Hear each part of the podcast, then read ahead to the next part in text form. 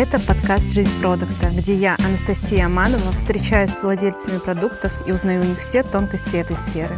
Всем привет! А, сегодня у меня в гостях Денис Катков, продукт элит. Пообщаемся, познакомимся. Давайте тогда познакомлю вас а, с Денисом. Денис, привет! А, расскажи, чем занимаешься, над какими продуктами работаешь сейчас? Всем привет, а, меня зовут Денис. Я, собственно, сейчас являюсь продукт-лидом а, на портале most.ru и развиваю сервисы для горожан а, в части направлений культуры, спорта, транспорта и многих-многих других направлений, которые связаны как раз-таки с инфраструктурой города. Собственно, делаем жизнь москвичей лучше. Вот. До этого я занимался e-commerce направлениями в компании Аптек 366 и э, компании Ascon. Собственно, там мы и ну, развивали цифровые продукты в том числе. Сейчас, получается, у тебя достаточно такая а, большая, мне кажется, большой круг э, деятельности, да, это такой большой ответственный а, продукт и, в принципе, игрок на рынке. Москвы в целом, портал Москвы, да, это достаточно серьезный игрок. А, ну, не сказать, конечно, что не серьезные там 30, аптека 36,6, но здесь все равно, наверное, более какое-то обширное, да, и круг деятельности твоей, он еще больше. Это так или нет? Если говорить э, так достаточно коротко, то получается, что из одной сферы деятельности, которая была до этого, когда ты занимаешься только одним конкретным рынком, одним конкретным там портфелем продуктов, которые развиваешь, э, у тебя появляется X э, вертикалей, X э, продуктов, которые тебе нужно как раз-таки будет хороводе для того, чтобы их развивать и делать лучше. Собственно, в каждой из вертикалей, с каждой из направлений у тебя получается достаточно большое, большое количество продуктов, которые тебе нужно развивать. И это, конечно же, доставляет определенный челлендж, когда тебе нужно из одной модели переключиться в другую, из одного формата продукта переключиться в другой, то есть э, прям совершенно разные, где есть абсолютно частотный сценарий, а где есть нечастотные разовые сценарии, где-то есть определенные ограничения, где-то их нет. И, собственно, это, конечно, определенно драйвит, челленджит а, с точки зрения решения задач, которые нужно а, в достаточно коротком промежутке времени делать. А какое количество сейчас продуктов ты ведешь и разрабатываешь непосредственно, да, вот э, сколько продуктов в портале Москвы под твоим чутким руководством? Боюсь соврать, если честно, то до 10 продуктов это сейчас то, что действительно мы активно держим в своей зоне ответственности. Это именно про активную составляющую, когда ты полностью погружен в продукт, и есть а, огромное количество сервисов, до которых хочется еще дотянуться и поделать прям в части именно качественных продуктовых проработок, то есть а, поработать над а, активацией первой сессии, переделать полностью фоу работы, и, конечно же, если будет когда-то время, мы этим обязательно займемся. Это очень здорово на самом деле, потому что в целом, да, бывает такое, что продукт э, работает над одним продуктом, да, и и все, только сфокусирован на него. А, но ты говоришь, там до 10, я думаю, что это достаточно сложно, и возникает вопрос, а это одна команда работает над этими всеми, всеми продуктами, или ты переключаешься, у тебя есть несколько команд, которые работают над этими продуктами, или постоянно вы миксуете их и добавляете людей а, в команды в зависимости от потребностей продукта? А у нас на самом деле очень интересная история получается, что ну, направление, в котором я работаю, оно называется «Жизнь появилось не так давно, порядка полутора лет назад, когда, э, собственно, я пришел и начали мы с этим всем развлекаться. Сейчас, на текущий момент, есть две команды, которые занимаются этим направлением. Хотелось бы больше, но посмотрим, как пойдет дальше. Но, собственно, развитии этой доменной зоны. И переключение там, конечно же, вообще от горизонтального направления, то есть когда ты между вертикальными продуктами погружаешься, переключение происходит, либо же вертикально, когда ты от какой-то стратегии процессов резко начинаешь переходить к тому, что тебе нужно проверить количество гипотез для того, чтобы продукт заработал. Это абсолютно нормальная история, по крайней мере, у нас в МОСе. И это очень интересно, прикольно и драйвит с точки зрения того, что заскучать точно некогда, и ты не занимаешься одним типом задач, как это бывает. Но при этом могу сказать так, что ничего плохого с точки зрения того, что продукт сидит и занимается одной э, задачей, одной частью продукта, тоже нет. Это просто э, разный уровень работы, разный уровень погружения, и, конечно же, здесь зависит от конкретного человека, что ему больше нравится. Да. Допустим, кому-то нравится заниматься условно чекаутом, либо же какой-то частью поиска или целым поиском, и он от этого кайфует. А кто-то любит э, запускать новые продукты исключительно, кто-то любит работать э, с удержанием клиентов или работать на выручку только. То есть здесь прям все очень неоднозначно, конечно же, и нужно понимать, кому что нравится и драйв в первую очередь. Это все индивидуально, на самом деле. Я согласна с тобой, а, что нужно там подбирать под себя, да, кто-то готов 10 продуктов взять, а кому-то одного достаточно, и вообще больше ничего не надо. И вот я хотела бы еще узнать э, у тебя, а как называется твоя роль, да, потому что сейчас достаточно много есть продукт оунер есть менеджер продуктов, есть а, CPO, а, там продукт лид. Как называется конкретно твоя роль, да, и, может быть, у нее есть какие-то отличительные черты черты от того же вот из, всеми известного продукт-оунера? Давайте так, с определениями, если честно. Э, целый холивар на рынке. Э, кто такой продукт оунер кто такой продукт менеджер кто такой продукт grow менеджер кто такой продукт маркетинг менеджер и вот это вот все, это, конечно, очень прекрасная история, но на самом деле, в моем понимании, есть некая градация того, что ты делаешь э, в общем и целом. А, первое — это то, что появляется продукт-менеджер, и его функции и задачи — это как раз-таки развитие продукта в компании. Это может быть продукт оунер может быть продукт менеджер может быть что-то еще. Ну, как бы компания называет как хотят, и, собственно, нет какого-то единого стандарта. Принципиальная разница, наверное, что продукт оунер это больше в скрам истории, то есть стандартизация такого скрам направления, когда ты имеешь некие IT-компании, команды, которые и дают тебе эту роль, но при этом ты можешь являться продукт-менеджером как функция в компании. То есть здесь прям очень все индивидуально, очень все сложно. И однозначно выбирать роль, ну, достаточно сложно. Если говорить про мою э, роль, зону ответственности и грейд, на котором я сейчас нахожусь, скорее всего, это будет некий руководитель над продуктами, который решает э, чуть более верхнеуровневые задачи на уровне направлений и продукта. То есть мне в целом нужно ответить на вопрос, а что же будет с продуктами и сервисами, в горизонте там n количество лет, и какие фичи и задачи мы будем для жителей города решать. Как мы договоримся с стейкхолдерами о том, как мы это будем развивать и куда мы, собственно, двигаемся. Это такая сложная составляющая роли, когда тебе нужны и в продукты, и в немножко стратегии процесса. Поэтому, если говорить так, то это руководители продуктов э, на какой-то небольшом уровне. Если говорить про э, градацию, то, скорее всего, можно выделить, если коротко, то есть джуны, которые только поступают в профессии. Есть полноценные продукт-оунеры, продукт-менеджеры, без разницы. Это как раз-таки great middle senior, когда ты полноценно отвечаешь за продукт, либо же за его очень большую часть, либо же за какую-то большую метрику, которая, по сути, является ключевой для бизнеса. И, собственно, все.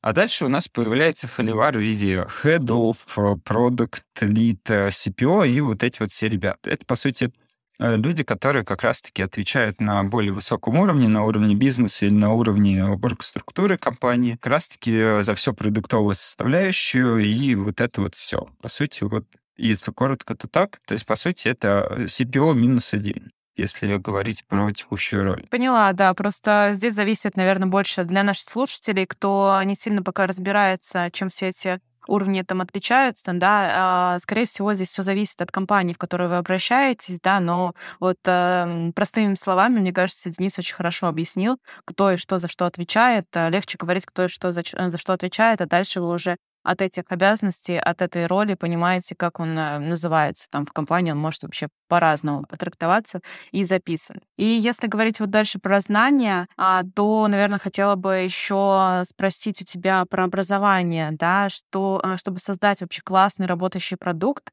а, каким образованием сейчас нужно обладать, да, чтобы стать там продуктом, условно там даже джуном, а, или стать, э, не знаю, предпринимателем и создать свой классный стартап.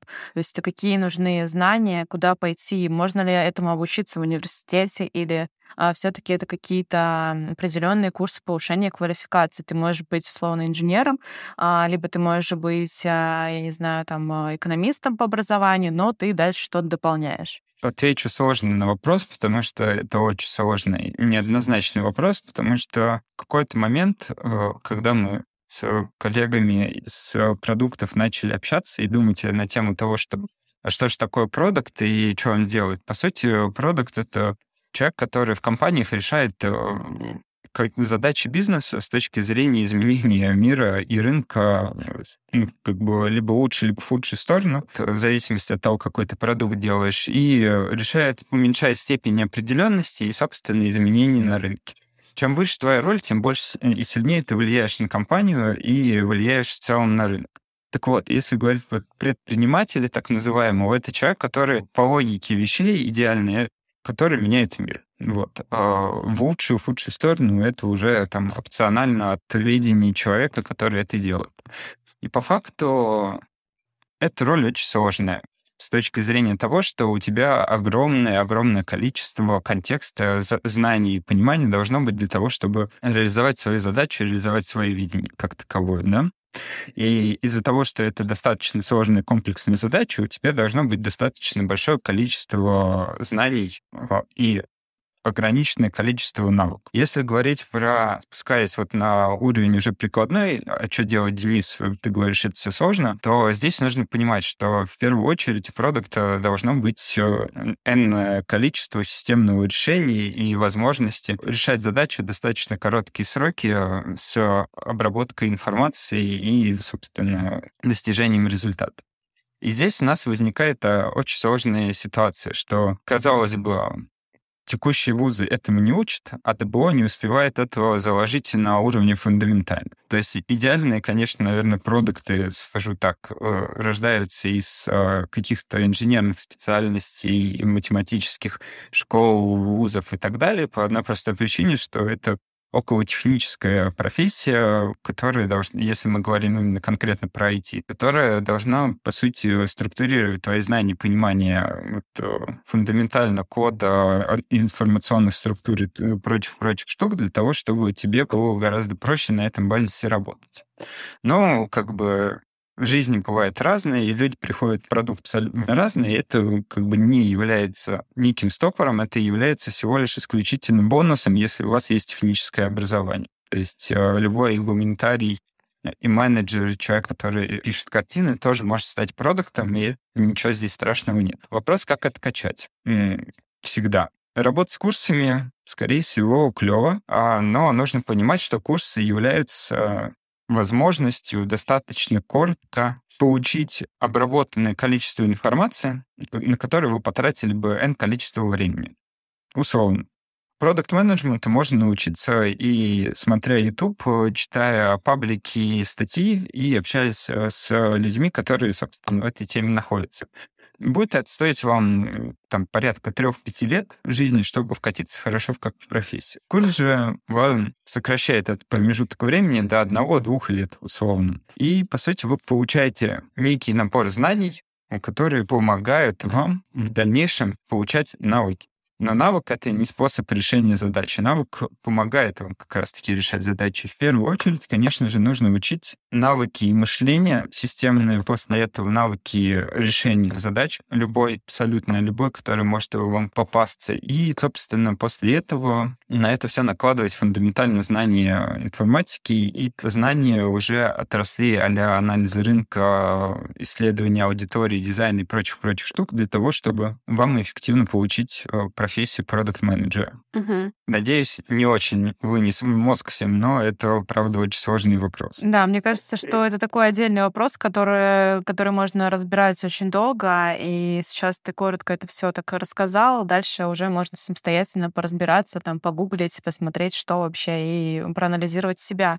И то, что я услышала, мне откликается информация, что а, человек с техническим образованием, наверное, лучше подойдет на эту роль и а, лучше, наверное, втянется, а, войдет а, в саму роль а, продукт-оунера, плюс если у него есть какое-то аналитическое мышление, нежели а, гуманитарий. Хотя иногда, знаешь, а, складывается такое впечатление, продукт owner, продукт менеджер это что-то связанное, там, менеджер позиции, да, если ты там ходил на курсы или ты отучился а, менеджменту, а, то ты там а, станешь классным продуктом. А, это немножко про другое, как раз-таки вот больше про гуманитарий, наверное, продукт, он там больше как раз про управление людьми, и вот, мне кажется, там HR такая составляющая идет. И ты заметила вот правильную, наверное, вещь, которую, может быть, сейчас тоже услышат а, наши слушатели, что здесь а, техническое, не думайте, что да, вот если я отучился на менеджменте, то все, там техническое какое-то образование или какой-то бэкграунд, а, знания, они нужны, не важны. А, я считаю, что продукт, он очень часто и много работает с цифрами, с, да, с данными, работает вообще с этой составляющей, с IT, если тем более это мы говорим про digital, да. Это правда. Здесь скорее важно быть достаточно быстрым и относиться к себе вот как раз-таки, как продукт относится к себе как к продукту. То есть ты имеешь э, какую-то задачу, у тебя есть какие-то навыки, а, какие-то знания, и ты понимаешь, постоянно соотносишь. А вот для решения этой задачи мне достаточно тех навыков и знаний, которые у меня есть или нет. Если нет, то ты резко бежишь, анализируешь, что тебе не хватает, быстро это закрываешь в виде общение с э, комьюнити, с конкретным ментором э, или с конкретными ребятами, которые могут тебе помочь затыкаешь это либо курсами, либо чем-либо еще, то здесь опций очень много. И стараешься как можно быстрее решить эту задачу для того, чтобы а, двигаться дальше, дальше, дальше, получать свой, свой опыт и развиваться в этом направлении. То есть, по сути, продукт должен относиться к себе как а, в игре, в любой, который ты, в любой RPG, и просто идешь и качаешь себя. Собственно, здесь ничего нового не придумывается, потому что профессия очень составная, очень сложная, комплексная, каждая компания и каждый продукт будет подстраивать тебя под него, потому что каждая компания уникальна, культура в ней уникальна, процессы уникальны, и задачи, которые стоят перед компанией, тоже в большинстве своем могут быть уникальны. И, и приходя даже из компании на одном рынке в другую компанию, у тебя полностью ландшафт меняется, как и инфраструктурные, процессные, люди, все абсолютно меняется. И те знания, навыки, которые ты получил в предыдущей, можно просто выкинуть вот туда и говорить, все, я начинаю заново, и, собственно, с этим работать. Вот, потому что есть некая ошибка мышления у большинства начинающих ребят, я к этому часу тоже отношусь, что всегда, при, приходя на новое место, ты начинаешь работать э, с паттернами поведения, которые были у тебя на предыдущем месте. Ну, потому что это очень легко и быстро. Ну, то есть, а, да тут то же самое. Но нифига не то же самое. То есть нужно прям конкретно понимать, что каждая компания — это новый контекст, это новые задачи, новые способы их решения должны присутствовать у человека, который, собственно, развивает продукты. То есть не бывает стандартных решений, на каждую, скажем так, проблему. Но нужно под звездочкой поставить, чтобы меня не распяли на а, алтаре продукт менеджмента что не всегда так тоже бывает. Каждая ситуация может быть индивидуальна. Согласна, да, с тобой. Я не случайно спросила про образование, потому что знаю, что ты а, ведешь курс британки, да, который нацелен на создание продукта. Расскажи немного об этом курсе, какие вообще дисциплины и какие цели ты преследуешь, а, преподавая, да, и личные, и а, что даешь людям, которые приходят на этот курс. Там достаточно интересная история получилась, как мы запускали этот продукт. Мы сели а, с продюсером вечером мы поболтали примерно полтора часа о том, как у нас а, жизнь происходит, и было предложение, а давай сделаем интенсив. И такой, а давай. Ну и, собственно, после этого через N количество времени появился интенсив как раз-таки про создание продуктов и как кажется, что профессии продукт менеджмента нужно а, обучать через а, создание продукта. То есть не как саму сущность продукт менеджмента, который является рассказом о том, как вы будете работать в компании, а через создание конкретного продукта. В целом, через призму продукта это основная деятельность такого специалиста, и, собственно, под эту концепцию мы как раз-таки подложили весь образовательный материал. А сейчас э, он состоит из э, таких больших модулей блоков. По неделе мы, собственно, изучаем каждый блок для того, чтобы вы могли быстро вкатиться и угрузиться в каждое направление и, собственно, понять, а из чего же все-таки состоит продукт. А здесь, если прям перечислять и быть немножко занудным, а, он состоит из э, рынка клиентов, создания исследований, проверки клиентов и аудитории, финансовых моделей, аналитики и вот этой вот все составляющие. Он состоит из э, создания и проверки продукта, то есть MVP составляющие, и э, на текущий момент из защиты, то есть презентации и питчинга, непосредственно своей концепции продукта, которую вы уже в каком-то определенном формате проверили на этап решения продукта, на этап спроса на этот продукт. И после этого, собственно, вы выходите с этими знаниями на э, реальный бой, чтобы перекладывать это уже в своей компании или же в свой продукт, который вы развиваете. Хотелось бы сказать под звездочкой, опять же таки, что сейчас есть желание его расширить с точки зрения разработки, чтобы ребята, которые приходят, пробовали собирать на ноу-коде готовые прям решения, они работали в командах а, с дизайнерами и искали вот как раз-таки внешние команды для того, чтобы с этим работать. Ну и, конечно же, помимо этого, хотелось бы рассказать о том, что помимо исследований и аналитики рынка есть маркетинг, который тоже очень важно понимать, как вы будете привлекать аудиторию для своего прекрасного продукта.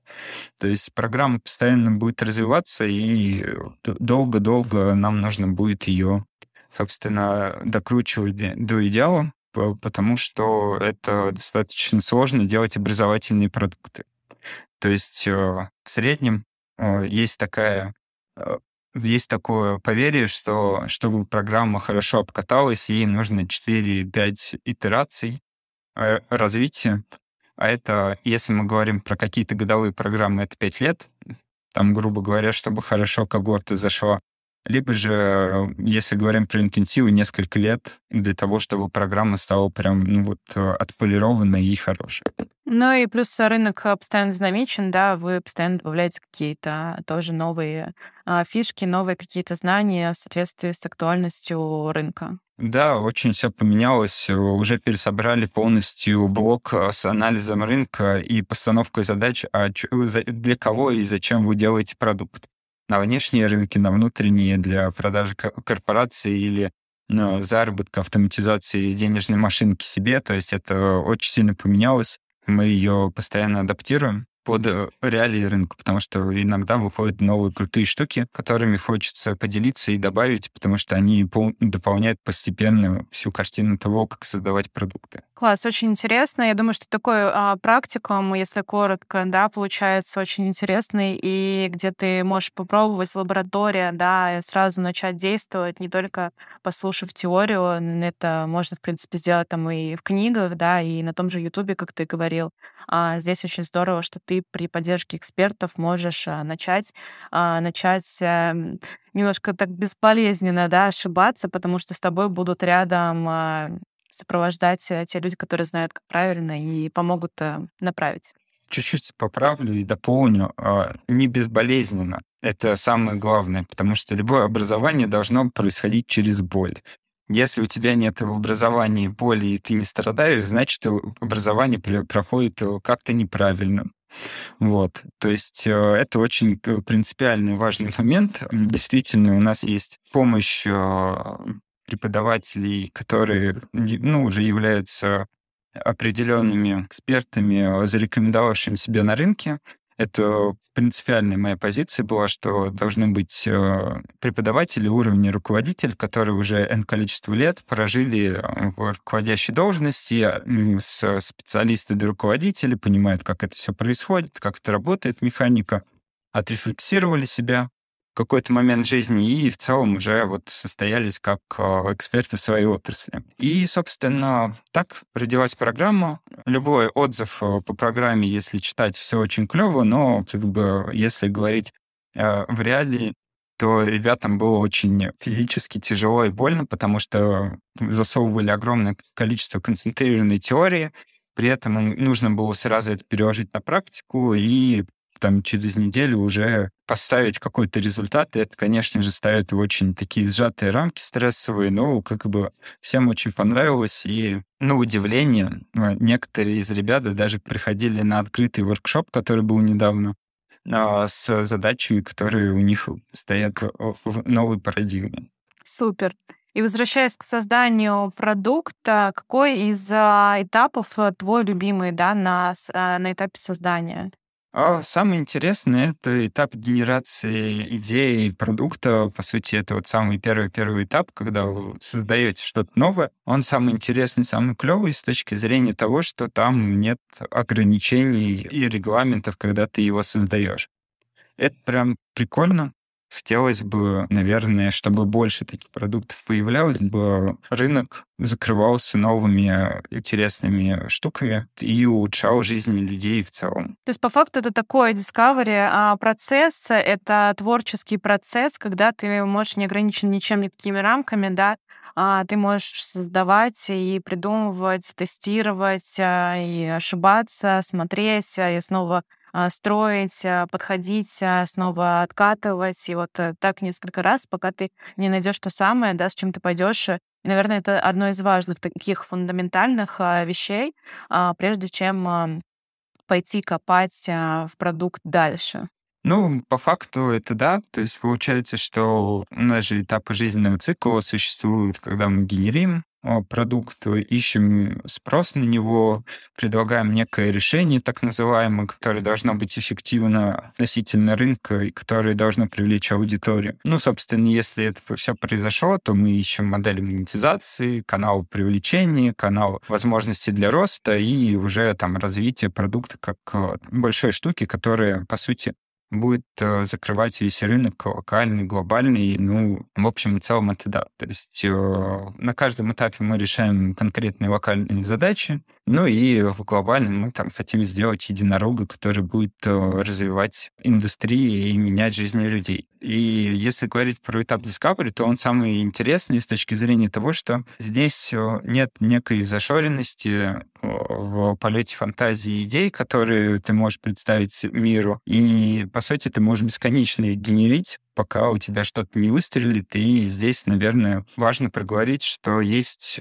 N количество задач, которые нужно сделать. Первое — это понять, а вокруг чего твой продукт строится, вокруг а, непостоянной штуки или постоянной, и круто, конечно, делать э, какое-то решение, который будет э, помогать людям вокруг постоянного чего-то. То есть не временного, изменяющегося, а именно постоянного. Там, грубо говоря. А у нас есть задача всегда быть здоровыми. У нас есть задача обучаться и развиваться. У нас есть задача перемещаться по городу, из точки А в точку Б. У нас есть задача развлекаться и там коммуницировать с людьми. И это все стабильные задачи, которые никогда ни в коем мере не поменяются, они будут трансформироваться, но так или иначе они останутся. То есть все, э, все то, что можно придумать, оно в N количестве ограничено.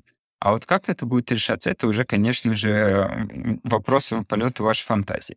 Собственно, для того, чтобы эту задачу решать, нужно понять, что есть уже какое-то количество решений на рынке, они могут быть плохие, хорошие, и в каком-то контексте человек непосредственно живет. И как-то решает эти задачи, и, собственно, они могут оплачиваться, а могут даже и быть бесплатными. И здесь возникает вопрос, а как вы сделаете свой продукт, который будет более эффективнее решать э, задачу любого другого человека и будет востребован. И, конечно же, первое, что вам нужно сделать, понять, а будет ли такой продукт востребован, ваша идея будет востребована или нет. И все это решается через э, первые продажи, первые там, заявки и так далее. То есть, когда вы собираете некую ценность, определяете, что вот у вас есть э, какое-то видение, которое вы хотите принести в общество и понять, насколько это видение бьется с востребованностью общества. Как только вы поняли, что это есть, э, через N количество продаж, понимаете, что есть спрос, вы уже начинаете генерить решения, которые собираете из огромного количества технологий, которые возможны на рынке. Вы можете делать инновационные продукты, либо можете делать стандартные продукты, ну, с каким-то блоком инноваций, либо же у вас может быть абсолютно классический продукт, но по какой-то причине он будет более интересен. Например, по причине того, что он будет стоить дешевле, или вы позиционируетесь так, что это будет полностью удовлетворять э, ту аудиторию, на которой вы фокусируетесь.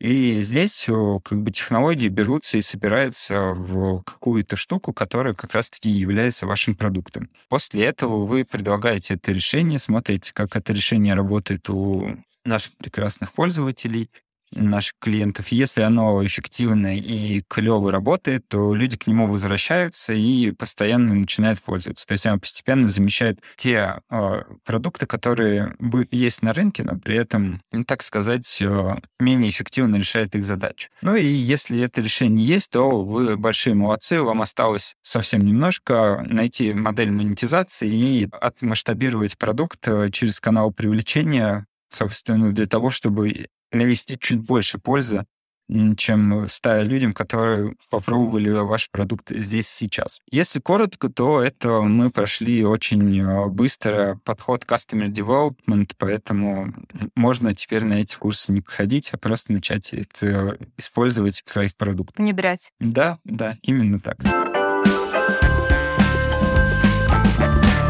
И мы еще решили с Денисом, заранее договорились, э, что мы проведем небольшой такой интерактив а, по моему магазину а, декора Homeowner. Денис э, посмотрел и подготовил несколько там гипотез. Денис, расскажи, может быть, с какими стоит, на какие гипотезы стоит обратить внимание, протестировать и что сделать?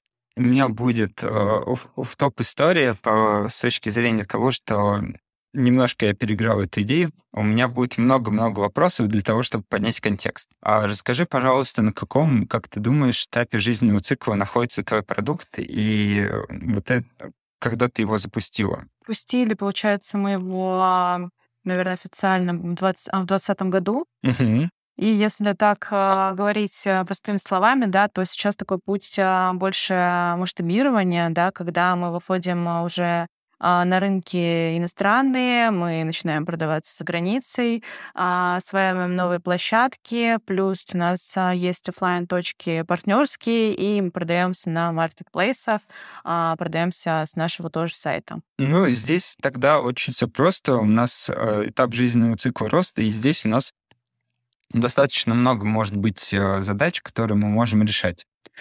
Первое как гипотеза я бы проверил, а насколько ценно э, текущее решение, а именно те аксессуары, которые вы продаете, а, и уточнил, а как часто ими пользуются, и пользуются ли вообще, и является ли это инструментом декора или интерактивной штукой, которой люди пользуются. От этого очень сильно зависит дальнейший контекст развития вашего направления по одной простой причине, что у вас задача, которую решает человек, она состоит из того, что ценность в том, что они просто помнят напоминание о том, как они провели прекрасный отдых и какой-то фрагмент своей жизни, либо это же их э, лайфстайл, образ жизни, в котором, собственно, они постоянно пребывают.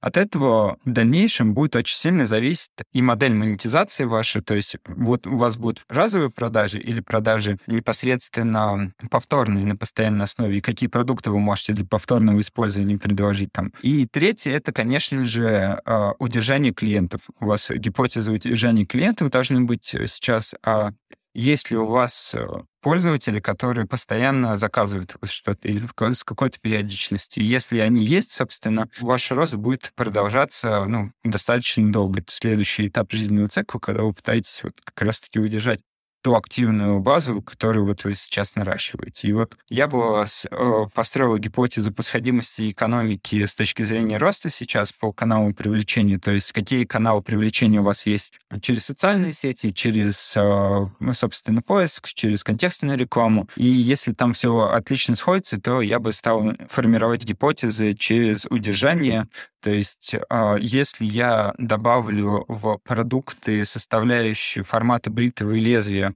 когда есть основной продукт, и для него нужно что-то постоянно докупать, то, там, грубо говоря, это будет удерживать клиентов, потому что в этом есть ценность, потому что этим пользуются на постоянной основе.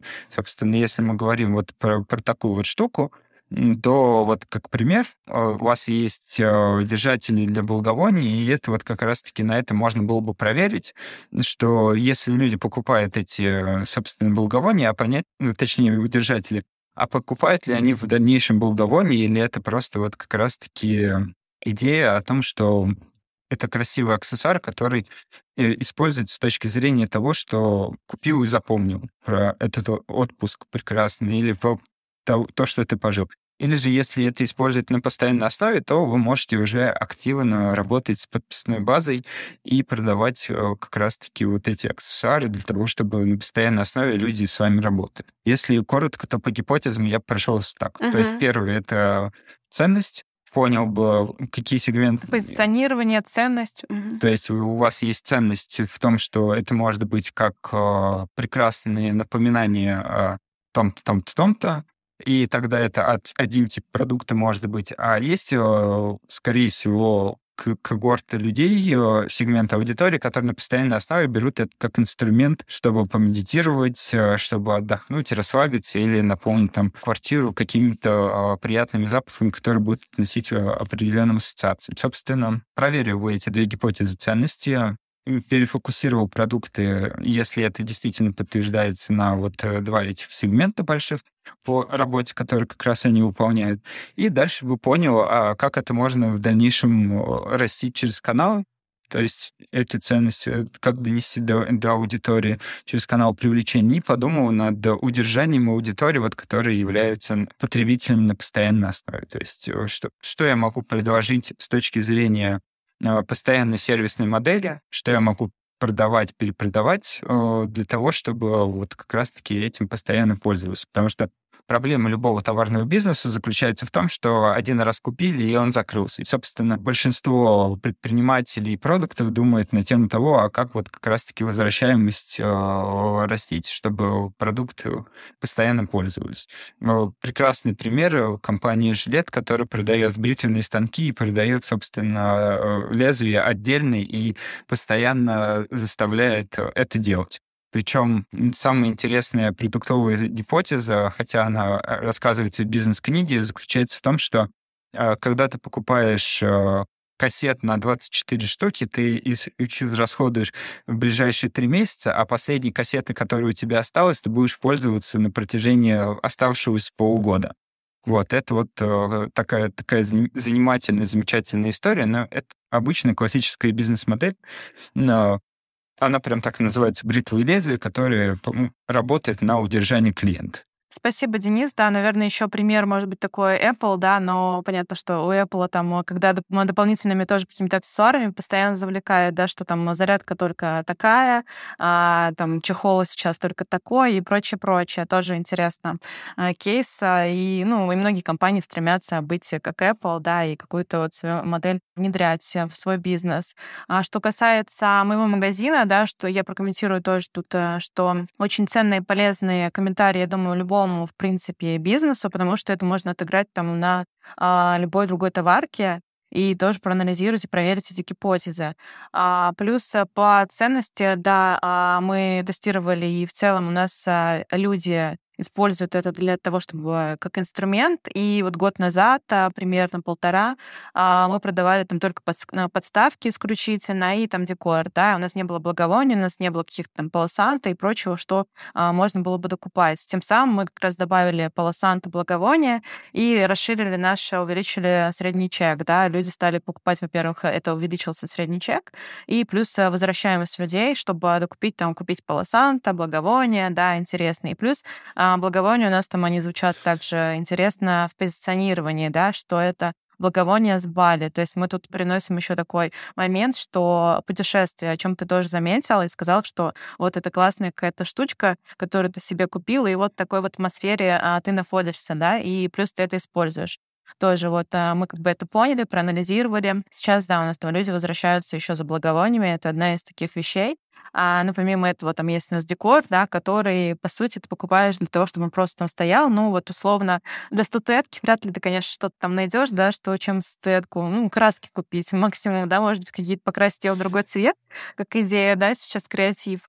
А, вот. Но в целом, например, подсвечник, да, ты можешь возвращаться за свечками. Тоже это очень интересный момент, когда ты какие-то допы докручиваешь. И вот что касается, наверное, сферы такой а, декора для дома, то тут, наверное, нужно играться и дополнять в свой магазин еще какие-то, может быть, такие аксессуары, как мы добавили, а, подставки, под которые там идет еще, может покупать благовония, наборы, формировать это, может быть, какие-то наборы, когда ты вот заключаешь как подарок, что-то кому-то подарить, потому что Действительно, как ты и сказал, человек один раз там купил это, и дальше, ну, купил он второй раз подруге, купил он там еще кому-то. Ну, вот три раза, четыре он купил, и все, да, ограничился этим. Ты уже ничего ему там не продашь, да, не скажешь. Там либо бизнес закрывается, либо он перепридумывает что-то новое, идет э, гипотезы эти проверяет, да, и добавляет что-то в свой магазин для того, чтобы возвращать его и считать уже дальше Наш бизнес строится он на LTV, да, на постоянно возвращаемых таких, на лояльных клиентах, а не на том, что вот ты пришел, воспользовался и как бы ушел, и тебе снова искать. Так постоянно сложно искать каждый раз нового клиента. Это правда, а, так как у вас достаточно ограниченный рынок, это не рынок всего мира, то есть это определенные тематические ребята, вот, они достаточно ограничены а, в, своем подходе, и все мы знаем, что клиенты имеют свойство, что они отваливаются какой-то промежуток времени, когда они поняли, что задача уже все. Им не актуально, они переориентировали свои взгляды в жизни, и вот ну, это не актуально. Переехали на. Банально, ну, как бы все, там уже все в доступном формате. Или переехали и в другую страну, просто э, закружились э, дети, семья, огород, и вот это вот все, и уже не до этого. Собственно, жизненный цикл клиента достаточно ограниченный в любом бизнесе.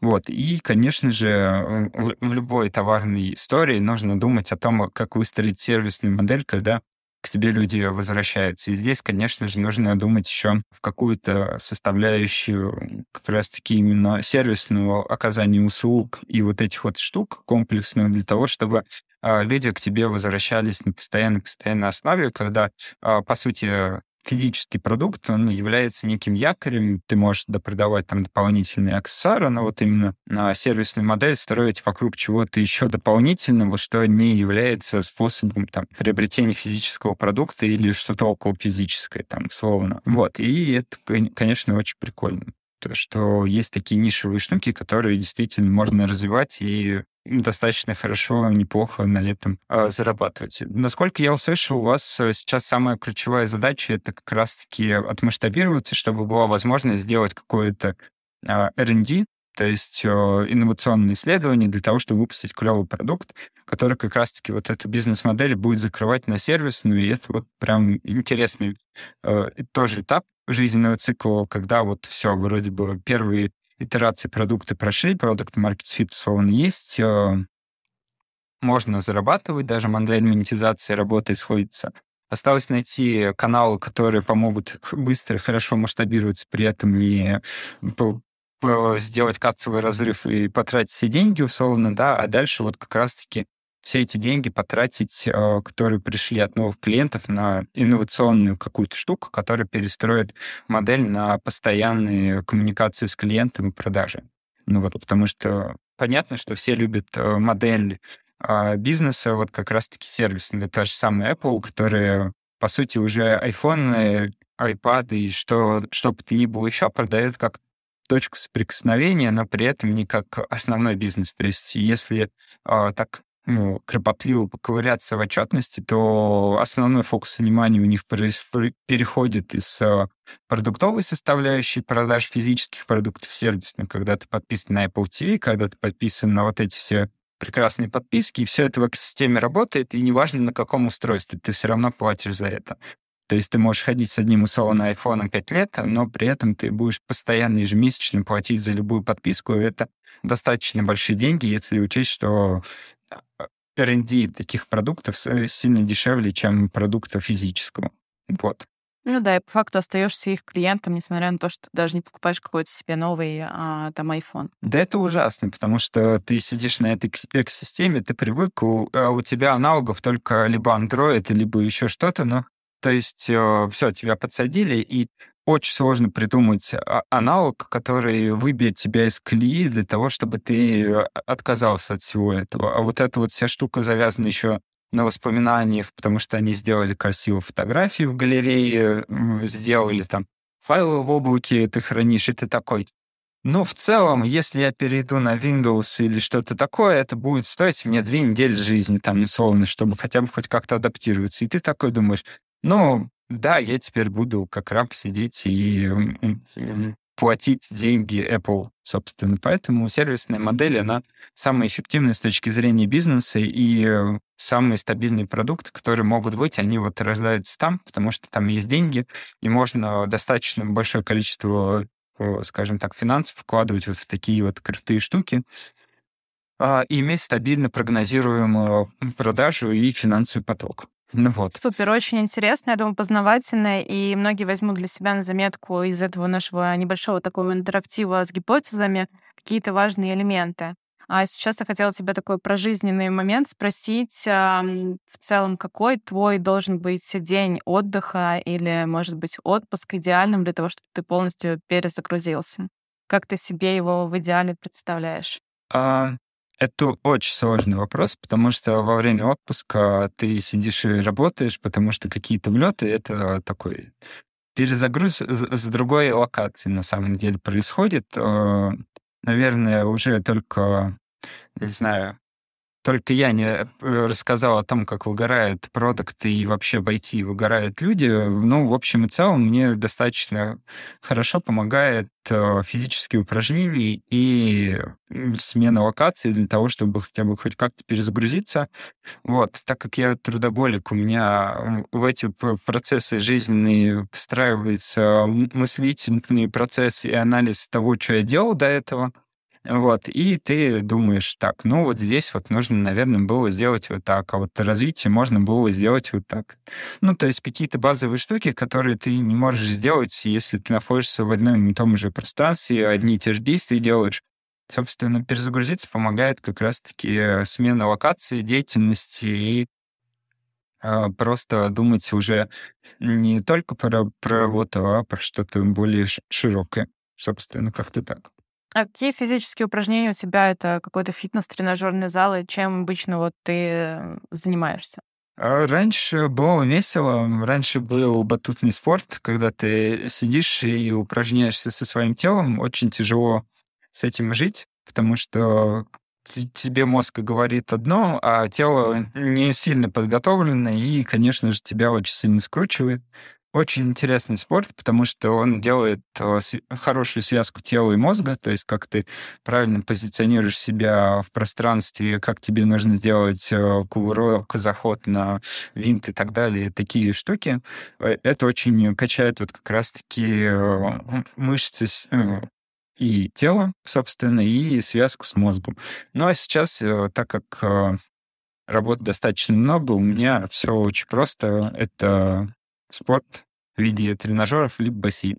Вот. Бассейн очень помогает, э, так как ты фокусируешься на одной задаче. То есть тебя должно быть правильно двигаться руки, ноги, тело и правильно идти дыхание. И вот ты сидишь и фокусируешься. То есть э, у кого недостаток э, фокусированности и рассинхрон по вниманию, всем рекомендую плавать в бассейне часа по полтора, тогда вы будете сфокусированы на этой, на любой задаче сидеть спокойно полтора часа. Супер, хороший совет. Э, и плюс еще форму себя проведете физическую, и мне кажется, круто будет, потому что все-таки плавание это и спина, и если сидеть у компьютера долгое время, а, то как раз бассейн это с этим справляется хорошо. Да, если есть э, рядом под боком океан или море, то вообще прекрасно. Идете и плаваете. Да, это как раз у меня. Я могу тут океан и бассейн выходить, плавать, в общем. Чем и займусь завтрашнего дня, надо фокусироваться больше. Спасибо, Денис. А, было очень интересно, и я думаю, что наши слушатели тоже оценили и для себя почерпнули много информации полезной. А, спасибо за этот выпуск а, и за то, что пришел.